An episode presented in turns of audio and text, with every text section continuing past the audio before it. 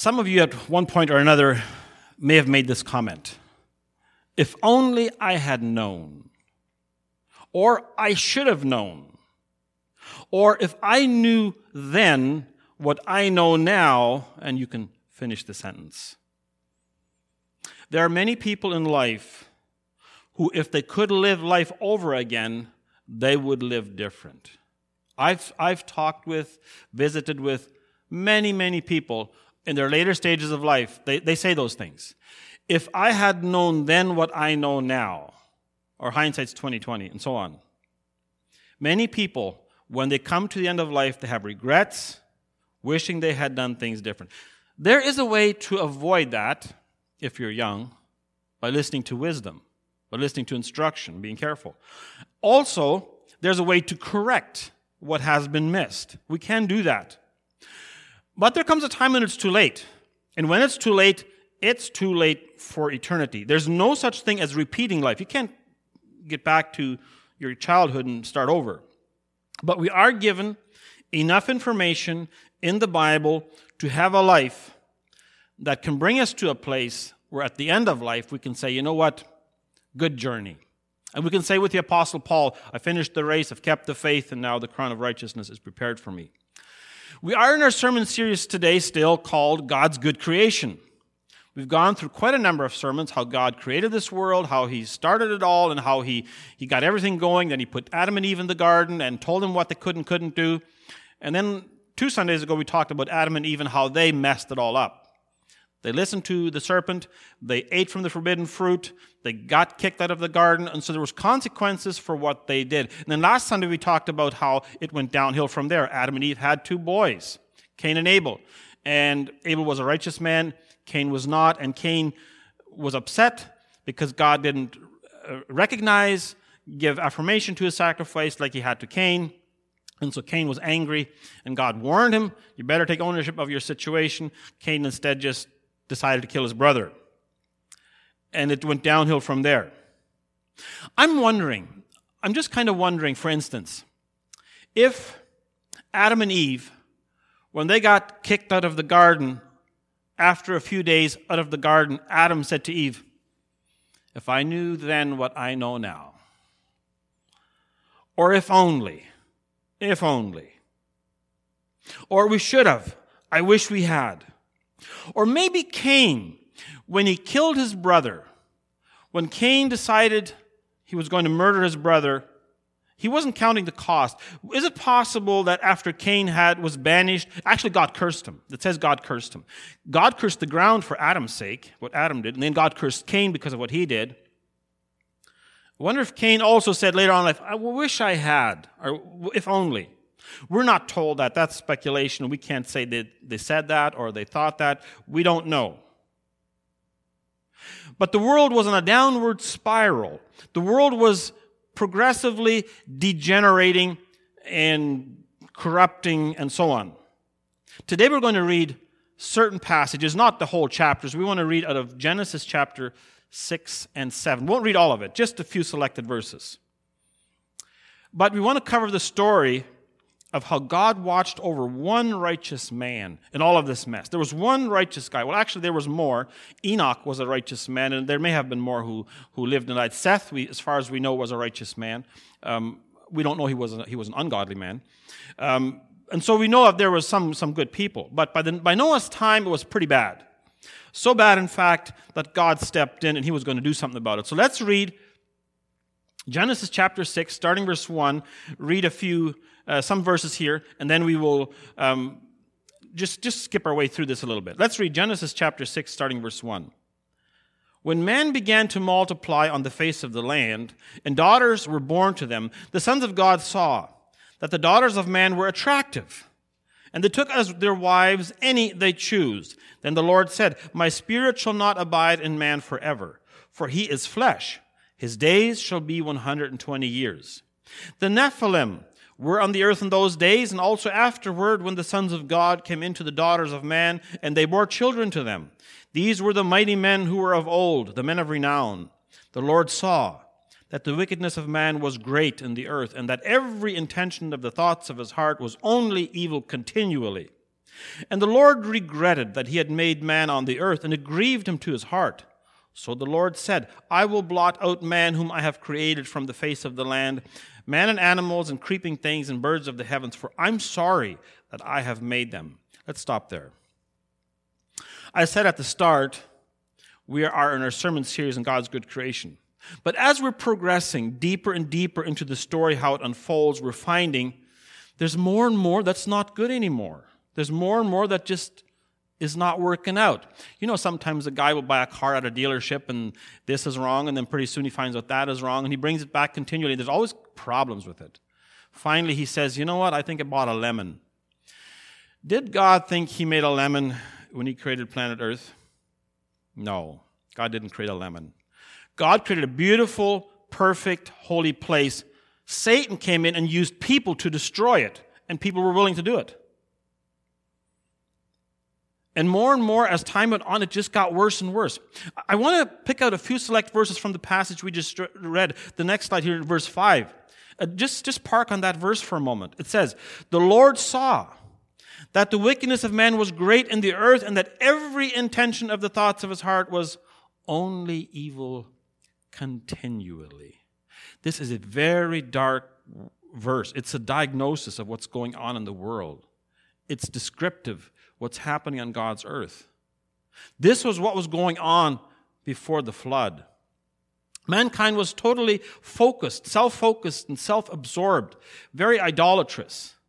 It says every intention of his heart was mostly evil, no, only evil, continually. Ongoing, self perpetuating, increasing, and growing. Let's just reflect on that for a moment. When we look at our time, the direction in which our world is going today, and we don't need to point fingers at any particular country, they're all the same, it seems. Things are not getting better. We're on a downward spiral. Sin and violence abound in ever increasing ways. It's been said by people who write history, historians say that the 20th century was the bloodiest century in recorded history. Never before in all recorded history were humans as violent or shed as much blood as they did in the 20th century. Now, we don't have records of every country, every war, and so on, but it was bloody and it was brutal and it was bad, and all the stuff going on. Today we live in the 21st century. We're now 21 years in, almost. Well, we just started the 21st year. What started last year with the pandemic, we've not yet seen the end of that. We have no idea what may yet come. We have no idea. It seems like if something as small as this virus can cause such havoc, what if a real catastrophe hits? Why am I mentioning this? Because this is an opportunity for us as a church to stand up for truth, to shine light in the darkness. The church is called for that. Now, we have different opinions how to respond, but nevertheless, truth and love and honesty and compassion and integrity should always be hallmarks of the church. As Christians, we're called for that. No matter how bad the world gets, there's always an opportunity to do right. And we're going to find out Noah was that man. The world is living today as if there's no consequence for its actions. The world is living as though there's nobody going to be holding anybody responsible and everybody can do what they want. People are free to do as their hearts and desires guide them. But God is watching. It says so. In, in Genesis 6 and 7, He was watching. It doesn't matter what we believe or think. God is watching. God is still God. And in fact, the psalmist talks about that. Psalm 139. Let's read some of the psalmist's words. Psalm 139, verse 7, the psalmist says, Where shall I go from your spirit? Or where shall I flee from your presence? If I ascend to heaven, you're there. If I make my bed in Sheol, you're there. If I take the wings of the morning and dwell in the uttermost parts of the sea, even there your hand shall lead me, and your right hand shall hold me. If I say, Surely the darkness shall cover me, and the light about me be night, even the darkness is not dark to you. The night is as bright as the day, for the darkness is as light with you. God is watching. God is there. God's observing. The psalmist knew there was no hiding from God. God was always present everywhere, observing, watching, taking notes. And God's never surprised, caught off guard, or worried. The book of Jeremiah, we find a few verses, and I want to read Jeremiah chapter 23, verse 23. Here, God is speaking through the prophet. God is saying these words Am I a God at hand, declares the Lord, and not a God far away? Can a man hide himself in secret places so I cannot see him? declares the Lord. Do I not fill heaven and earth? declares the Lord. God's presence is everywhere at all times, fully. There's no hiding. We cannot hide. The psalmist knew that. Jeremiah knew that. God is watching. God is observing. He's paying attention. And just because people are not does not mean it's out of sight, out of mind. In creation, after the fall, when people had been multiplying for many years, God saw it was getting from bad to worse. And at a certain point, God said, okay, that's it, up to here and no more. And the people of that day had zero idea of the thoughts that God was having or the things God was going to do. They were living it up, so to speak. We don't know what their thoughts were except that they were evil continually. And toward the end of my sermon, I'm going to read a few verses out of Matthew where Jesus talks about what they were doing and gives us some insight. So in this scripture, in Genesis chapter 6 and 7, there's the steep downward spiral of morality and corruption and evil. The continuing lowering of God's moral standards. The continuing ongoing, ongoing degradation and decay of life. what we find is, when God confronted Adam, there was no negotiation or bargaining. When he confronted Cain, there was no negotiation and bargaining. And now the same way again. When it came to destroying the world through the flood, he did not negotiate, he did not compromise, he did not change the standards, he did not rewrite the moral code. Humanity, so to speak, ran into a brick wall. And that's going to happen again. I'm going to talk about that a little bit later as well. God is holy, he doesn't play games, he's serious, he doesn't joke around. It says in verse 6 here that, um, in verse 6, Genesis 6, verse 6, and the Lord regretted the Lord regretted that he had made man on the earth, and it grieved him to his heart. You see, no employee in any factory or plant likes it when their job does not meet quality control or inspections, when their work is rejected. If it has to be done over or discarded, a new product produced, whatever, nobody likes that. The thing in life is you can't live life over again. Once it's done, it's done. The worst position in this world to be is when we're in God's displeasure. Nothing is worse than having grieved and offended a holy, righteous God, and the world of that day had done it. God is not the kind of personality or the being who has to think back and say, you know what, uh, I'm wondering if I got this one right, and maybe we can maybe modify a little bit here. He doesn't do that. He regrets that he made mankind not because he said, okay, you know what, actually I made a mistake. It's not like that.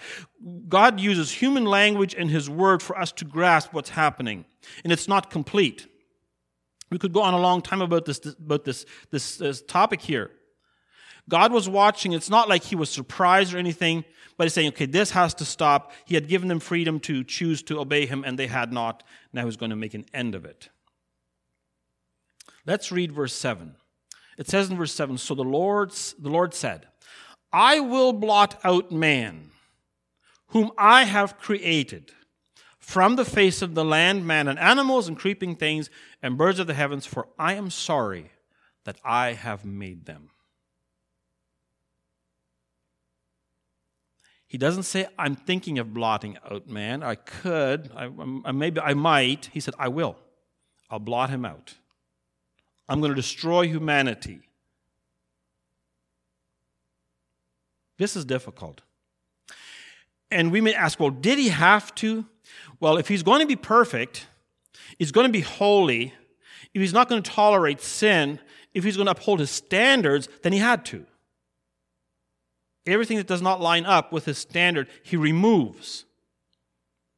And the story takes a very interesting turn in verse 8. It says in verse 8, let's read that first, first phrase there, verse 8. But Noah found favor in the eyes of the Lord. Noah found favor in the eyes of the Lord. And then there's, uh, and then I'm, I'm jumping through a, quite a stretch there and just continuing on verse 13. I leave out Noah's uh, his wife and his kids and that.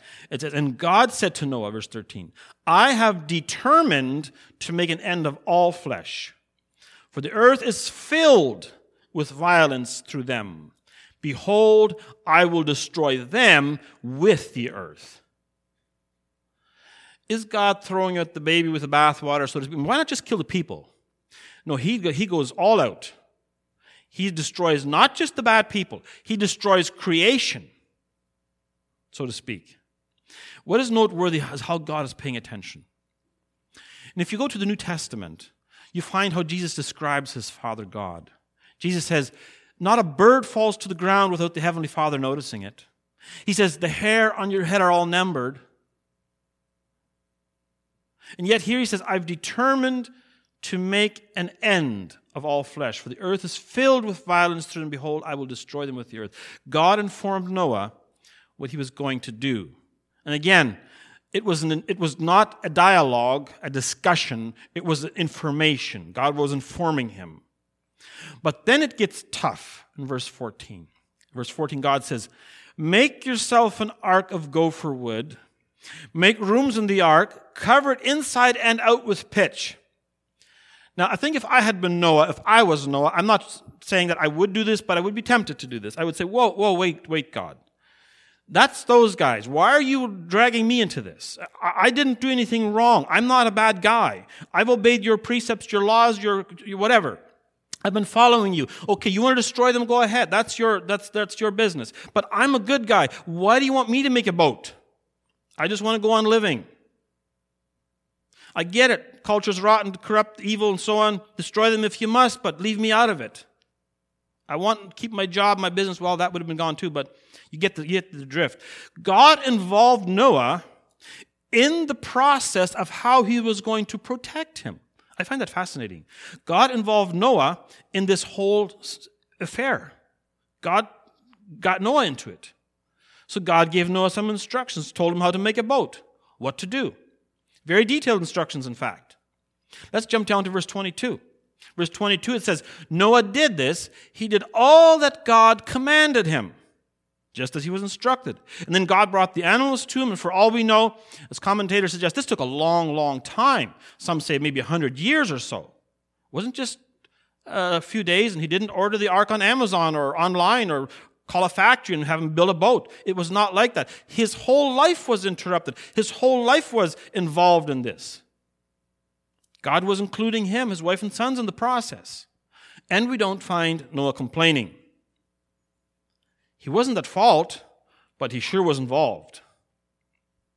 Whatever it was that Noah was doing for a living, that was going to end too when the world was destroyed. Why do I have to suffer for that, right? He didn't do anything wrong. The world was corrupt, only evil, it says. And here Noah gets drawn into it. Things were going to get complicated. Isn't that how it usually works? one kid does bad and parents make a rule that affects all the kids, right? Or maybe all the kids do bad except one. Parents make rules and all the rest of them have to suffer too. Life isn't fair. Life is what it is. And Noah is affected here. Noah has to has to endure as well. It says in verse 7, chapter 7, verse 1. Let's read 7, verse 1. It says, Then the Lord said to Noah, Go into the ark, you and all your household for I've seen you're a righteous man, you're righteous before me in this generation. It's a compliment, but it's an order, it's a command. And I don't know what Noah must have been thinking, but he could, let's say Noah had self pity issues. He could have said, You poor me. Now I've got to start this whole thing over again just because those guys are bad. I get to suffer now because of them. No, actually, he was being protected. God was watching out for him. Yeah, losing his business, his farm, his income, whatever he had to make a living, that was all going to be washed away, all going to be destroyed in the flood. But God was sparing him. What we see is to live righteously before God is not easy. It's not comfortable. It's not always convenient. When we are in relationship with God, we may have to pay a price for living right.